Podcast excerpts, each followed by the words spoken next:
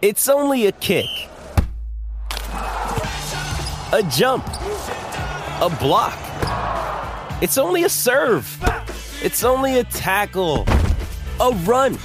It's only for the fans. After all, it's only pressure. You got this. Adidas.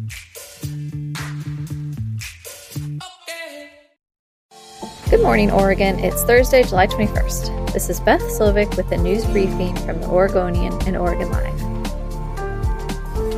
Oregon health officials on Wednesday urged Oregonians in the 21 counties with high COVID 19 cases and hospitalizations to mask up, warning that the state's hospital system is again under extreme strain. The 21 counties include Washington, Clackamas, and Multnomah.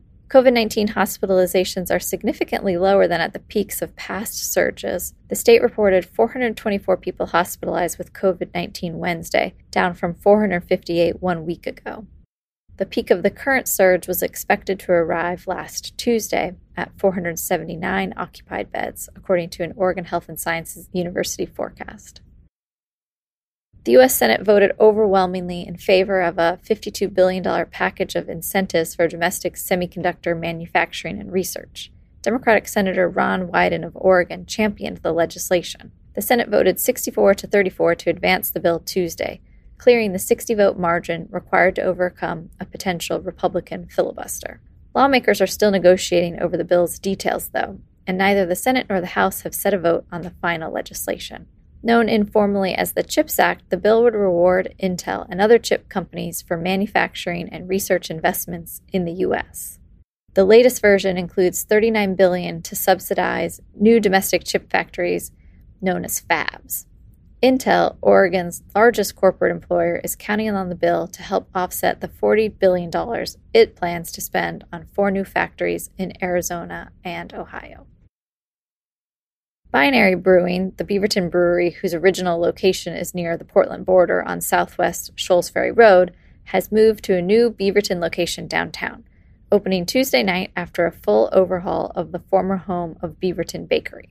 Along with gleaming new brewing equipment, Binary's new home includes a modern tap room that seats 65 and two outdoor spaces, plus 42 on a colorful street-side patio out front.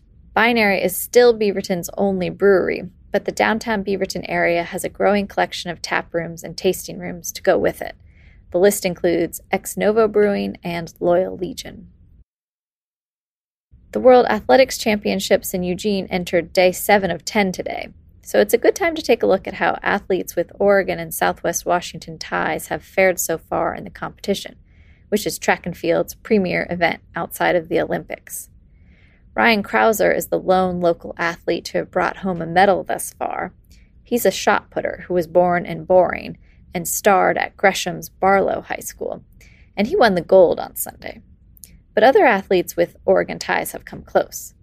Grant Fisher earned fourth place in the 10,000 meters, and Evan Jager finished sixth in the steeplechase. For more stories, photos, and videos from the World Athletics Championships in Eugene, head to OregonLive.com slash Oregon22 or hereisoregon.com slash Oregon22.